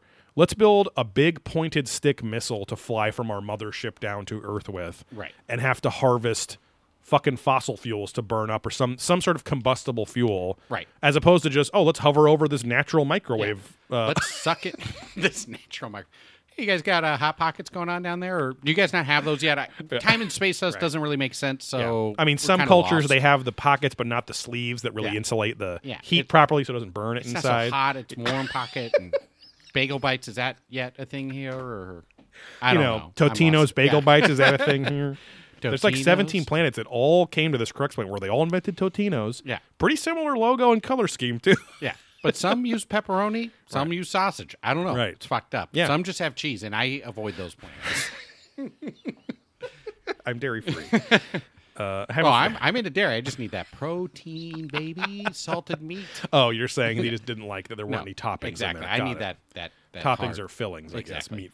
portion portional fillings. They're inverted toppings. Yes, portional fillings. um, We go to the Ural Mountains, uh, like the they're kind of like the Rocky Mountains of Russia. This was interesting too because I didn't really know this about Russian geography. Um, they basically separate the left third of Russia from the the west third of Russia from the eastern two thirds of Russia. So kind of to the west is the more European style Russia, Right. and to the east is the more Siberian Asian style Russia because it butts up against China on the far east side. So Which it is surprising you don't, and maybe I'm just totally wrong here, but uh, I feel like you don't hear as much about a divide in Russia like you do in India. Yeah. Where it's like India is like, oh, this clearly should be like. Eight well, there's the Apaches and there's the yeah, Oaxacans and the yeah. The, um, the Seminoles, the Pueblo, yeah, the Seminoles, all those kind of people. uh, Blackfoot, my tribe. India, home of the Oh, IPA. I see. Uh, like, I thought you were making a joke. am- I, mean, I we're making a joke. All right, okay. uh, uh, India. Uh, yes, I thought that Native Americans came from a land called India. sorry. What day is it? Monday, Come on. Monday, baby. Uh, but anyways, that that should clearly be like multiple countries because Right. there's like clearly areas that hate each other and Right, right, one right. is in power and all the rest are not, and it just fucks everyone. Right. Where in Russia, I don't really feel Yeah. like I've heard. a- Again, I could be totally wrong here, but I feel like they do kind of unify as a country and say like, yeah, Yeah. we are Russian and we're just more this than that. Kind of in the Right. U.S. where it's like, oh, I'm from the South and I'm from the West Coast and Right, I'm right. Northeast. Like, Yeah. we're all Americans, but we're all into this and maybe have our discrepancies. yeah. but I'd be interested to like um, to talk about or learn about some of the Siberian tribes and cities and whatever, like, and see. Do you guys identify as Russians? Because Yeah. they're like two thousand miles to the west, right. And they're not. oppressed by that government that they Right. don't take your shit and that's into and, and that's Yeah. the thing too is I have no clue how the Russian Federation or whatever, or the Right. Russian Republic works. Yeah. so Yeah, yeah, it's like is Siberia one big state? Are there provinces or regions or anything? So I don't know, but yeah, it's interesting because you don't really. There's not really civil wars in Russia, and you think if there were, they would only be on the European side, Right. For like political. because It also might be a it's ignorance on our part, but it also might be because there just isn't as many. There's not as much population density in that whole fucking area Right, of the when it just country. spread out, and they're like, "This is my country." Because I'm I- in fucking well- Russia. you stay off my fucking land." and you can, and you, I can imagine that literally the if the central government is California, right. and one of the closer Siberian states or something is where New York is, they're not going to go.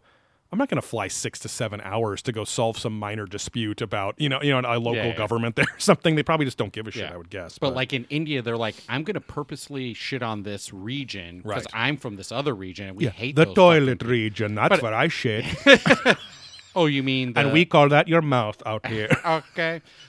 Is that bad? it's just me doing bad jokes, it's Uh, Yeah, not yeah, really yeah. racist or anything. What's the big river, the Ganges out there that Yeah. they love? Oh, oh, it's my river. Top shelf liquor. uh, but yeah, it's just like there's clearly a group of people that hate the other group, Right. And because I guess they did have the whole class system, which probably caste help- system? caste Yeah, yeah, system, which is a class system. yeah, yeah. Uh, which probably fucked things up. I guess. Well, because yeah, there's like like Sri Lankans are very separate on the island down there with like their own thing. But yeah, it's yeah, I don't know. Yeah. Um, you know, Sri Lankans. Yeah. I know that because I worked with a Sri Lankan gal who Well- ended up marrying a coworker back when I worked at Home Depot, And sometimes, and then and then tutored my little brother. I mean, based on the size of them, you think they're Sri Shrunkins. Exactly.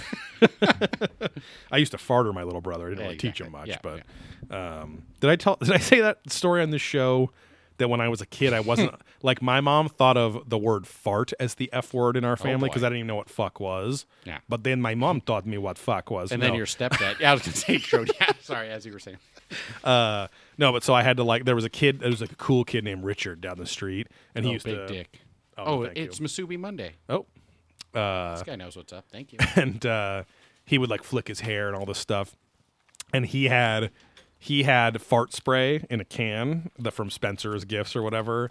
But I had to call even even when my mom wasn't around, I had to call it toot gas. My sister and I had to call it toot gas around everyone else. Luckily, they didn't make fun That's of us too too much. But yeah, it's toot bad. um, but uh, anyway, that's uh, I don't remember if I said fart a lot. yeah, that definitely wasn't like. Steven. You're supposed to just say fart a little. Okay. Not fart a lot. Okay. Exactly. There's no Ah. night names or fart a lot. was just okay. say I'm so fart a lot. it's still gross. of the gaseous uh, quantity. Quanti is that a quarantine county? Quarantine County. There you go. Area. So you're in. okay. Um, Let's just keep going. Yeah. Um, there's also weird, uh, a bunch of light anomalies and UFOs and things like that. Did you just say light anomalies? Hmm. Uh, speaking of that, the new episode of the newest episode of Ghost Adventures is actually really good. Hmm. It's uh, they investigate Aaron Goodwin's dad's house, and Aaron lived there for five years, from 2011 to 2016, while the show was being shot. Was constantly having negative attachment issues Oh, of a demonic kind of force. Mm-hmm. Because in Zak on the episode, it's like, when you lived there, I have never seen you more depressed. You argued with everyone more than you ever did. Like, and, but as soon as we got out of that house, you were back to your old. It was like, why the fuck, Aaron, are you as a rich ghost hunter on Right. TV living in a fucking house in Vegas? It looks like just any other decent house. Why are you fucking living there? And then he sells it to his dad in 2016 because he's like, he's like, he's like, he's like, I I thought it was attached to me, and I figured if I left, that it would leave. And so, Do they think it attached him in one of their adventures and it he brought it home? Because I'm like, so why would his house? It be- was not on one of their ghost adventures, but because Zak goes, now I remember when you were in Jamaica. He, he basically says, "Do you think This that you brought this Jamaican witch home?" Because Hmm. he's like, "I'm not saying you were into like." Satan's, you know, Satanism or anything, but and Aaron was like, "Well, yeah, I was doing a lot of like energy stuff, and I think I like By manifested it." the show? He he was like either in Jamaica for that purpose or did some sort of ritual. He they imply the that hedonism. they imply that he got into some weird culty philosophy thing or decided to learn some ritual magic and it like it's something attached to him Stuck, or whatever yeah. but the the evidence in that episode is fucking scary as shit clearest evps that have ever been on the show that are like right to the answers of what they're asking and and the editing and shit on the show like all the little recreation stuff like one of the entities is like a little girl that's all dirty with with just black uh, for eyes and a mouth and stuff and the way like like my wife fucking so I will get startled, but then she makes it a thousand times worse because she goes ah and grabs me when it happens because she's Right. fucking terrified, Right. whatever. Uh, and yeah, it's it's uh, it's fun, but also really fucking terrifying because I'm I'm glad in that nanosecond to just be over my startle, Right. and then it's this, and I'm Right, like yeah, Jesus. Christ, yeah. Uh, Um, so that answers Heretic's question: Is it worth a watch? That episode, Yeah, yes, totally. for sure, yeah. It's worth the if you have it on History Channel or on Amazon, buy it for two ninety nine or whatever. Right. But um, definitely worth the watch. You What's get to the see season episode? It is. I mean, they're on like season twenty three or twenty four now, but it's Okay. it's literally this past uh, thir- Friday's episode Okay. uh, or Thursday. Sorry, they're on thir- they're on primetime now. They're on the old Seinfeld slot. I think nine or ten o'clock on Thursday, Air date of March 26th. and I think it's called like the Goodwin House or something like that. But anyway, um, blah, blah, blah, blah. they find some weird shit in the soil here, uh, thirty feet deep. They find these like little metal coils and springs, um, which they keep calling nanotechnology or nanotubes or things like that. Um, but they say the soil wasn't touched for for hundreds of thousands of years in that area. Um, starting to starting to sound like Osmanagić, just seem a little bit different. Um, but uh, they, their theory is that like there was a metallic explosion of some kind in the distant in thousands of years ago, and then the soil levels, you know, built up on top of it. Um, they were tested at the fucking Russian Office of Hard Sciences and Geology or something like that. And they looked very manufactured. They show a lot of the X-ray images, and they do look like very symmetrical springs and things like that. Um, and they called them uh, microfibers and stuff like that, and nanofibers or nanofilaments. Sorry, they found that they were made of tungsten, um, copper, and malig- molybdenum or something like that. Tungsten specifically is used in modern spacecraft because it can highly stand up to uh, heat, and it's Okay. very light metal. So, um, so basically, they're saying it's all rare materials. We get a Sukler here, and he says, "These are very rare materials. We're looking at nanotechnology." And my wife was like, "What? Like, why would you make that jump there like that? Like, because you're thinking nanotech of like little blood, you know, things that Right. can heal your Micro scars cut, and yeah. stuff like that." Um, we get a Wilcock drip right afterwards, and he says. When you look at them in a microscope, they're extremely regular in their structure. They're very nice coils. and I laughed. I was like, they're very nice, very nice coils. Uh, the only way we could make them now is with machine guided technology. We could not do this by hand, which I'm like, okay, fine. Although it is insane when you see like those like glass blowers that make the fucking little super detailed little statues that are like four millimeters high or something because they're doing it all in a microscope Yeah. or whatever. Anyway, um, it's not really the point. Either way, thousands of years ago, it would be difficult to make Yeah. these things no matter what. These spirals are clear evidence that someone had a very advanced civilization here on Earth near Arkaim. So, uh, nothing that crazy in this episode, except that when I was looking it up online, I was looking up the Arkaim, uh, they call them nanotubes or whatever, and the coils and the spirals and everything. There wasn't actually, there wasn't a lot of hard um, articles about, and I looked on hardarticle.com. Hard R tickles. The hard R, it tickles, right? Exactly. And it slaps, dog. Oh, baby. Um, but uh, um, there was there was like the skeptics forum and like all these other places where they were like people were putting links to all these articles and things. None of them saying like, you know, debunked the the um, Arkaim coils or whatever. But um, there was a guy that posted some like a GPS link and whatever, and he's like, nobody likes to talk about that there is a they or he says they act like the the site of this archaeological dig is hundreds of miles from nowhere. Mm-hmm. But there's literally a light bulb factory half a mile away. so and they're like nobody talks about that because it would like because literally on this show on this episode they're like Uh, they somebody's like you know these are like what would become be in a light bulb or like small small microfilaments for light bulb wires and things Yeah. like that and so again i'm not saying it's wrong but apparently there's a fucking light bulb factory pretty close by right, right. How where there might where there might have been an explosion or a, a box was dropped in the 60s or something i don't know i mean Yeah. 30 feet deep of natural soil whatever but also Right, right. if the light bulb factory would maybe wanted to get rid of some waste Yeah. they could have buried a bunch of shit there and nobody Right, knew about right, it. I don't know how after 60 years you could tell, oh, this was all dug up and buried here or not. Yeah, So, especially in Russia, where it's like Right. a very gray history of, Right. okay, what was really happening? What did you let out? What are you talking about? right. Yeah. And that that's what understandably my wife was saying the whole time. She's like, this is still Russia though. Like even Right. even though after even though politically their regime changed to a to a republic, it doesn't mean that all the philo- I mean, there's decades and decades and you know 70 years of secrecy and classified documents and redacted statements and all Yeah, sorts yeah. of shit. So, and even now, I mean, with Putin and all that shit, like you can't fucking, you just can't always trust everything they're going to say. Russia's a very nationalist, or at least Russia's leadership is hyper nationalist, right? Like Hmm. They're gonna they're gonna choose allies if it helps them, Right. Because they're also not like the richest com- you know, they're not a third world country, but they're not the richest one in the Right, world right. either. So Yeah, they're Um, down to bury shit. I mean, even in the U.S., they're down to bury like Well, toilets very expensive. Exactly. Yeah, water toilets even more Yeah. expensive. water for drinking, not washing puke away. all toilets worn out here. Puke, puke and peep. Um, But even in the U.S., there's stuff that's like CIA covered up and Yeah. this and that. So it's like in Russia where they're like, oh yeah, we're going to cover up Chernobyl to the rest of the Right. world. It's like okay, they're they're they're down to do some shit. right, yeah. Where do you think Toxic Avenger came from? Exactly. A waste dump in New what Jersey. state? There you go. I knew you knew. From Troma, New Jersey. Um, we go back to Moscow, 1967. Uh, there's a big old science meeting held to discuss UFOs. This is the first official UFO research group that's been uh, endorsed by the government. Uh, a guy named Felix Ziegel uh, was asked to ask the public on television um, to to submit any UFO sightings that the public citizenry had ever had. He was um, um, what was it? Oh, sorry. Uh, this group was disbanded immediately, like the next day after, like, because it was like we wanted you to organize it. We didn't tell you to go on television yet or whatever. Somehow they got past like state-run television and went on there. But um, Nick Pope is on to explain. He says, uh, "Well, needless to say, there was a lot of sightings that were reported, but the project itself was dogged by controversy and dissent. So." Um, it gets shut down, but thousands of reports were submitted at this point. He ended up publishing a book called The Inhabited Cosmos with hundreds of the case the reported cases in there.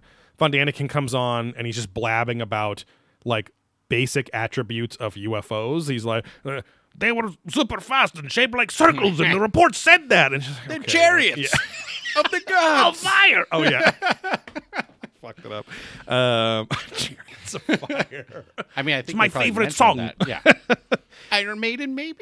no, Iron Maiden. um, so they ask, was this a USSR cover up, right?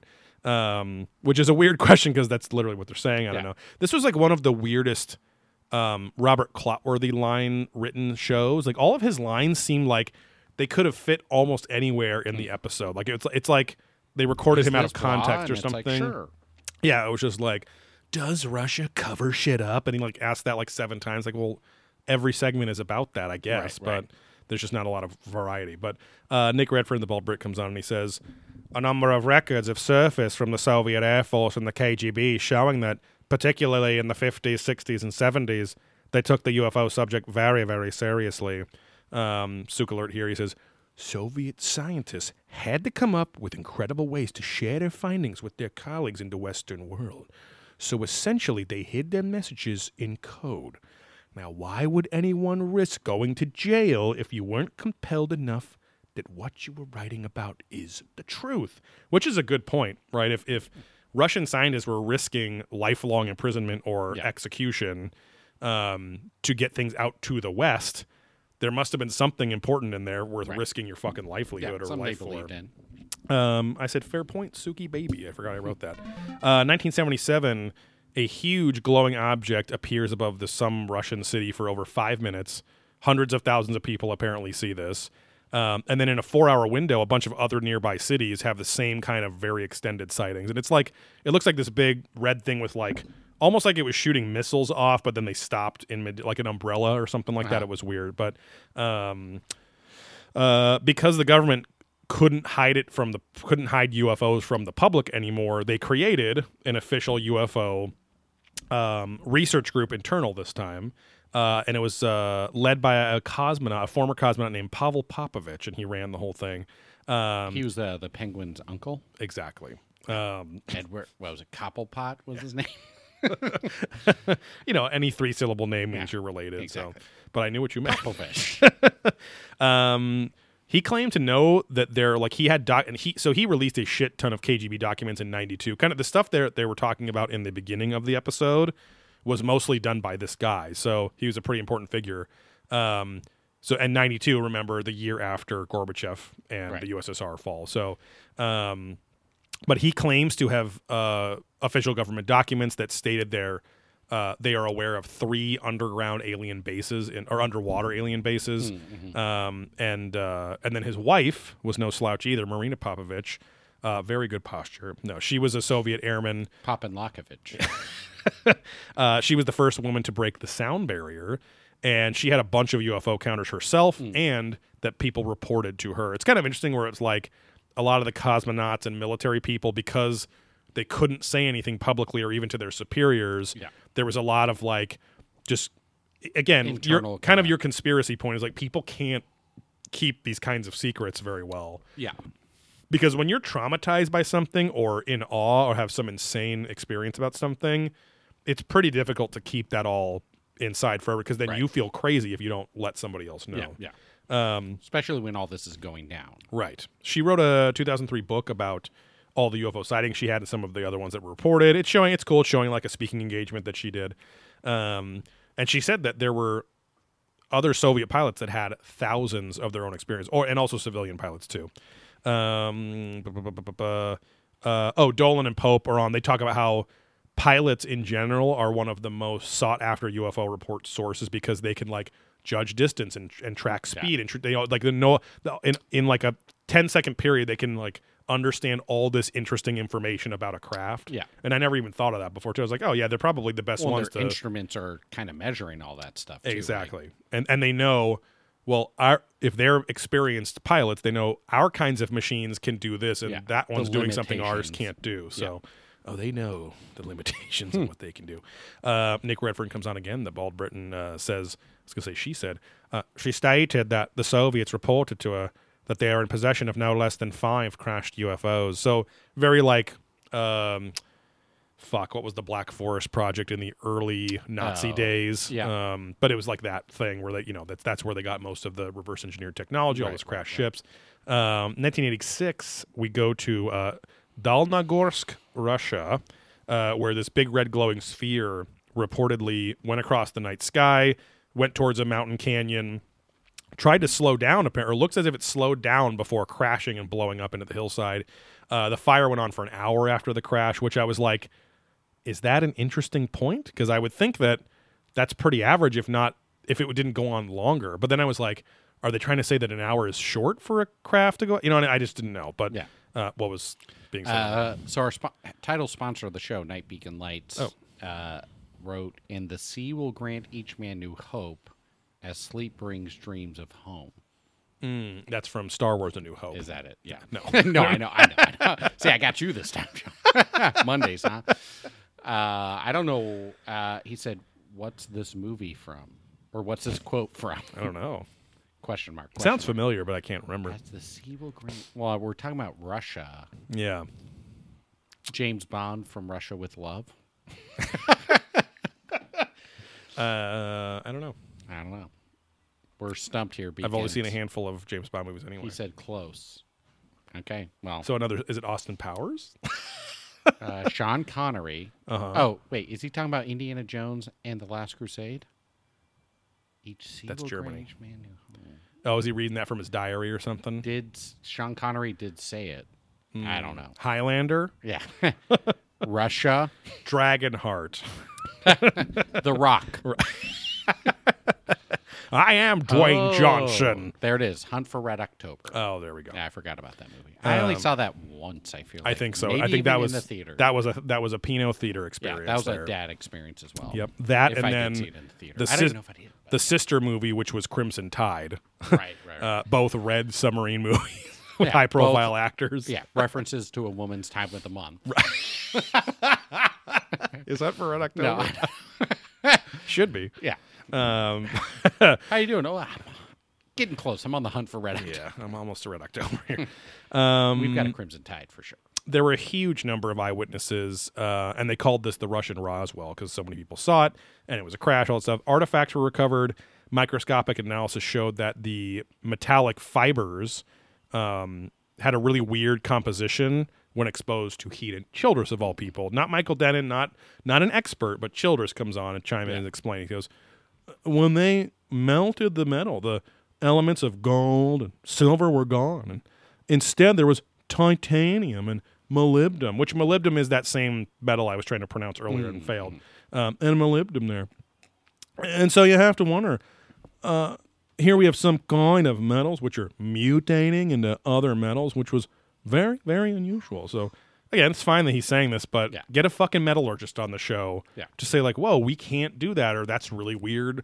That could be. There's been times on the show where they say something that they present some outlandish thing, and then someone goes. uh, One of those. Um, uh, the biggest examples is how the fucking um, to the Stars Academy and what's his face Tom DeLonge and his Mm-hmm. Tom scientists DeLonge, are saying the aluminum nano uh, sheets of metal were only this many microns thick, and he's like, that all these scientists are like, and I think Johnny L. Tenney was one of them. He's like, you know what else is is smaller than that in terms of microns? Sheets of aluminum foil. He's like, mm-hmm. it's not that difficult to make metal that thin. Super thin. So it's just like you have to be aware that they're making these claims like, whoa, we can't. It's like, no, we can. It's not even that weird. So I'm not saying that's the case here. Right. But it would be nice to have a scientist go, oh, no, that's what that composition does. And we've done it like this and what, I don't know. So we've done it like this. Uh, our one Noory story on the entire thing.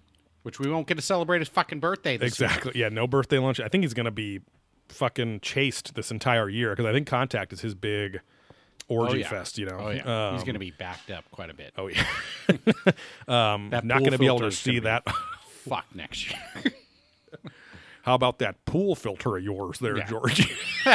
Usually I get a fresh shot of your wife. Are you talking about my wife like that? Only I get to call her a pool filter? Because she sucks everything out. Just drinks it. God, this is not nice. Um, but Noory comes on for no. He literally goes, "Huh, "I don't think it was made on this planet." like, yeah, I know, George. This is what they like. I don't. I. I It's I, of my nuts. I guess he's just a he's just a fucking celebrity in this world, so they just like Right, having right. him on. and He's likable, I guess. yeah, But it's it's guaranteed he'll tweet about the episode. it's kind of interesting. Uh, I just started playing a game called Control, and it's all about. Um, like you, a phone you take game you or take something, you take a Ziploc bag and some zip ties. You put it around your head for you know X amount of time. You try to beat your time or whatever. And just Yeah. you get to finally feel like you have fucking control over something in Yeah, your life. yeah, yeah. But uh, no, but it's a game called Control. Where you crank yourself. Yes. um, it's made by the same guys that made like Alan Wake and uh, Quantum Break, a couple of these things. Um, it's a phone game. no, it's a it's a PlayStation, Xbox, whatever game, and uh, DLC. You don't even know what it's about. no, I'm Can I get the DLC? Um, no, it's it's a it's a game about uh, the Bureau of the fictional Federal Bureau of Control, which is the paranormal, and it's it's like this game is so up hours in the new cur. It's it's all about like um a, a an agency that knows about like the astral plane, and in fact. The board of directors is represented by this upside down black pyramid that you can interface with by calling a magical f- like all this weird super paranormal scientific ghost demon weird all mixed together with aliens kind of shit uh, like you can't even see the the bureau of control building unless you Right. know it exists and are looking for it and that's how it hides itself so it's a it's all about interdimensional stuff Is this a a a star game as you would call it? like a AAA game Yeah. yes um, it was like a critical darling it was IGN's game of the year but it didn't sell that well it just it wasn't a 2019. 2019 Okay. yeah oh, and wait, I um, thought game of the year was Turkey Hunt. that was the Game Awards. Uh, Oh, okay. Untitled Goose Game was That's Game of the. Year Okay. for the Game Awards. But uh, but anyway, this game's cool because you play this girl who had a paranormal event with her brother, and uh, he was taken by the bureau. So she's been looking for him ever since, Hmm. and finally finds the bureau now that she's older. But she also merged with this entity that came out of their fridge or something where like all these evil things were coming through it's kind of like that where it's like the bureau basically investigates these objects of power or these altered world events so someone calls and says my refri- I open up my refrigerator and there's monsters inside screaming at me and they're like they actually take it seriously because Right. they know that it's real Black style. Ex- ex- exactly. But it's much. It's really cool. No, but anyway, uh, my point is they have you can list like you can turn on radios and things like that, or when you're like moving around. Are you in between killing as stuff? this woman? Does she join the bureau? She Or- she well that's kind of the it's not a spoiler because it happens in the very beginning, but Okay. basically the plot of the game is it starts in the middle of the action where she finds the bureau, she's inside. You find out the bureau's on lockdown because there's this crisis happening, which is kind of like the point of the game. But then she ends up becoming the new director hmm. because this gun, which is like through through the ages, it, it was the original object of power. So it was like Mjolnir, the fucking ah. Lance of Odin. It was Excalibur. It was. It's kind of like Assassin's Creed shit, where it's like, oh, this like. So now it's a gun, Right. And basically, the gun, the the weapon chooses you, and you either kill yourself with it and you survive and become the new director. Because if you die and you go to the astral plane, you get like a new like right, you're- kind of like a shaman where you have to like die and come back, Right. And, like do these several tests, and the kind of pyramid's telling like you have to choose to be the chosen one. It's all this weird yeah. like double mind speak stuff going on. But um, but she ever since she merged with this being that helped them get rid of this evil thing in their fridge or whatever it was, she has psychic power like telekinetic powers and stuff like that. So anyway, um, but when you walking you're walking around. You- You're reading all this documentation, and there's you know audio diaries and things, but then there's radios that are playing a clone show of Coast to Coast, and it's called America Overnight, and it's literally and literally it's funny because in official documentation they'll literally say just refer to episode 259 of America Overnight, and the, the the host is like they're doing kind of an impression of George Noory and stuff. It's it's really cool, but um, it's just so weird that again, even like that last Wednesday, fucking interfacing with Indrid Cold and all this stuff. It's all that kind of it's all that Mothman Right, kind of right, right. feeling where it's like it's a really and the It- gameplay's is super fun real. too. Yeah, but um anyway, totally if you're into any of this stuff, it's a really it's a really fun game to play. Like all the because you can fucking you know pick up shit and throw it and doing all whatever and so um and also it's like it's one of those games where the lore all the shit that you can collect and read about and documents and stuff is there there's a shit ton of them but they're not seven pages long it's Right, like right. a it's like a memo to this per it's all really interesting stuff so Yeah. Anyway news snippets. uh, George Noory, DLC. yeah, and then but the DLC just came out a couple weeks ago. um, but it's like store, it's all single player just DLC. So, um, but then who was the guy that did Coast to Coast before George Noory? I was just thinking, and I can never fucking remember whatever. It's just crazy, that- like that's that. what my brother would listen to. Is that Right. dude? it's just crazy the influence that that show has had on Oh, certain yeah. people and whatever too. Yeah, so. I mean, people like because again, pre-internet, pre-million shows on TV. It's Yeah. like, oh, how do I get weirdo information? This Right. was like one of the big ones. Was Right. like, oh, I stay up late and I tune in here, and they have like really fucked up weird things Right. calling in. So Yeah. um, We love it when weird things call into the show. well, yeah, just a little weird. I mean, I still talk about it, but my brother was listening back Mm. in the day when he was like, some guy was on there calling and talking about Oh, yeah. UFOs and all these aliens and all that like crazy shit about the government, Yeah. and the line just got cut, Right. And like the whole show was turned off, Right. And like then it all comes back, and he's like, "Dude, I don't know what happened. Yeah. My show was turned off. Right. Like we're back now, but like that guy's gone. Right. They cut the power. Now the power's on. That's so- creepy. Especially because you're people were listening to this at like one in the morning on Right. AM radio Art where it's Bell. you know he was the Art original. Bell. There Yeah. we go. Yeah. See, I respect him more than no offense, George Noory, Noory. yeah. Noory. Because Noory more than the Noory. Yeah. Because Noory took over from him, but was he also a guest a lot, or did he co-host for a while? I or- don't know how that transition happened, but it was definitely like Art Bell was like the real deal, and then he like moved to the Philippines or something. And did the Basically, I just showed Art uh, what his wife really needed. That Right. wife of Art's. and got him to go. But I think Art Bell passed away in Yeah. 2018. It looks like so. Right. Uh, and Noory had been doing the show for a while. yeah, yeah, he After he took retired. over. Yeah. Huh, retired to the Philippines, huh? Yeah. Well, that's where he was doing the show because he was scared of like all this Oh, okay. other shit too. Hmm. I think, but who knows? Maybe he was scared of boring women as well. Needed Wanted that to- taste of interesting. something else. Um, but yeah, scientists at the time said that this technology did not exist on Earth, and I made the point where it's like, like Nick Pope and Travis Taylor, it's like technology that you knew about didn't like confirmed technology Right. didn't exist. But um, Pope mentioned there's other UFO shit happening in that area, and then another craft even was reported to have like touched down a few hours later to check on it, or looked seemed like it was checking on it, and then flew away again. Um, Clotworthy does the same intro to Russia again at the end of this is the end of the fourth of six segments. It's weird. Um, we go to 1984 and the Russian space station, um, and these three guys, these three cosmonauts, are entering their 156th day on the space station. They have a 200 and some day mission, and they all witness something really weird. So Pope explains. He goes, "They saw a strange orange glow around the spacecraft. They saw what they thought at first was a gas leak, but it seemed that they were surrounded by this orange cloud, and then the cloud coalesced into a shape. And we get our intro to Medallion Man, who has an amulet assertion uh, here, and he says, They look out at this orange light, and they are astonished by what they see. They describe seeing seven angelic beings flying alongside their spacecraft, and it did so for 10 minutes. Um, so it's, it's showing all these orange angels. Um, Trump, baby. it's huge. That's be whatever you say. um, another crew joins them weeks later and sees six of these angels exactly the same way, like on their own. So um, Pope is now. I, I like these parts where I like these Pope parts where he comes in and he you see him not struggling, but like you get to see why he's even on this show because he's, he's at least willing to ask these kinds of questions. He's like, now angels, aliens, I don't know. But when one looks at the recurrence of winged figures in human history, are we looking at something real? Are these angels that were actually, uh, all these angels that were actually extraterrestrial entities? So he's trying to, he's at least kind of going to the basics of ancient Yeah. astronaut theory. It's like, oh, maybe they were misinterpreted, especially when you have like seven or eight people, two different groups of people seeing these gas shapes, you Right. know, outside of, of your space station. It's pretty weird. Um, there's lots of other cosmonaut reports. Um, and but it was tough for them to tell the truth because the government might label them insane, which would then automatically decommission them from work, which they've worked really Right. hard to be cosmonauts.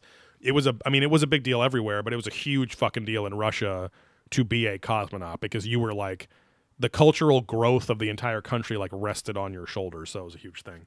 Um, uh, the last segment is all about uh, the space whisper that was heard. Oh boy. This is pretty creepy too. Like so, uh, an anonymous cosmonaut reported this experience that Childress will explain.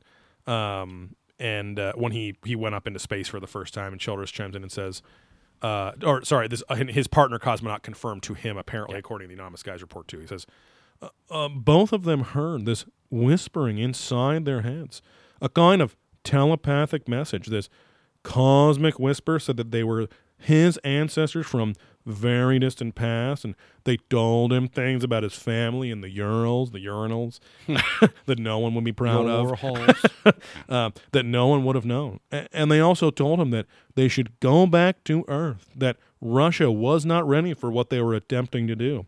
In a sense, go back home and prepare yourself with Vaseline. No, the Vaseline part's not true. Um, That- that's where it's false. I'm sorry. but a bunch of other cosmonauts amongst themselves off the record reported in other ships on their own missions hearing the same thing. So that's pretty fucking weird. I mean, you could argue that they pumped that into the fucking um, ship or something. I don't know. But why would Russia do that to their own cosmonauts? You, know what I mean? If anything, you especially with the propaganda machine that they were, you would think that they were like, "You are a superhero. You are most huge penis in all of space orbit ever," and like just like pumping them up or something, not saying, "Hey, whoa, like chill out and go back," you know. But um, also the fact that they're saying that they're their familial ancestors or something, like it makes you wonder if there was some sort of something lost in translation. Like maybe there was some colloquialism that was just like maybe that was like, "Oh, we're humans." That have, are immortal, not like we're your family from the past. Like Yeah, I don't yeah. know, maybe there's some colloquialisms or something, but um, but anyway, just chimes in again for the final time here, and he says, with all this massive secrecy in Russia and all the things we're just learning now, it would seem to be only the tip of the iceberg of the many visitations of extraterrestrials that have been occurring all over the world. So that's really all this episode's about. It's like, hey, Russia had UFOs too, and now that those Right. KGB files are out, we know that for a fact. Yeah. Um, uh, my wife was laughing because she then was picturing Childress on the Titanic because he talked about the iceberg Yeah. and I, he would fit in. Like he looks like an old timey Yeah. gent. Like he looks like he could exist in the 30s, fucking nice. not change his hair, not change Yeah. his beard or anything like Love that. Love this violin. Um, the next episode is Beyond Roswell. uh, yeah, Beyond Meat versus Beef. the other one. Uh, fuck. Impossible. murders. Impossible. I fucked it up. Um, my brain's very tired tonight. Um, sorry again. I, I Sorry for the show. Yeah, we're Uh, almost at two hours. so yeah. Um, if anyone's still listening at this point. sorry about the big lack of hot buns talk this episode. I know that people, Yeah. Mayor McDickcheese likes, Yeah. you know, to We're focus. still trying on. to track down hot buns too. Yes, Uh, wetter Electric buns. Boogaloo. Yeah. Electric bunghole lube. There we go. Yep. Bunghole lube. That's where the an- ancient gay martial arts master, Yeah. Bung Ho Loob, Yeah.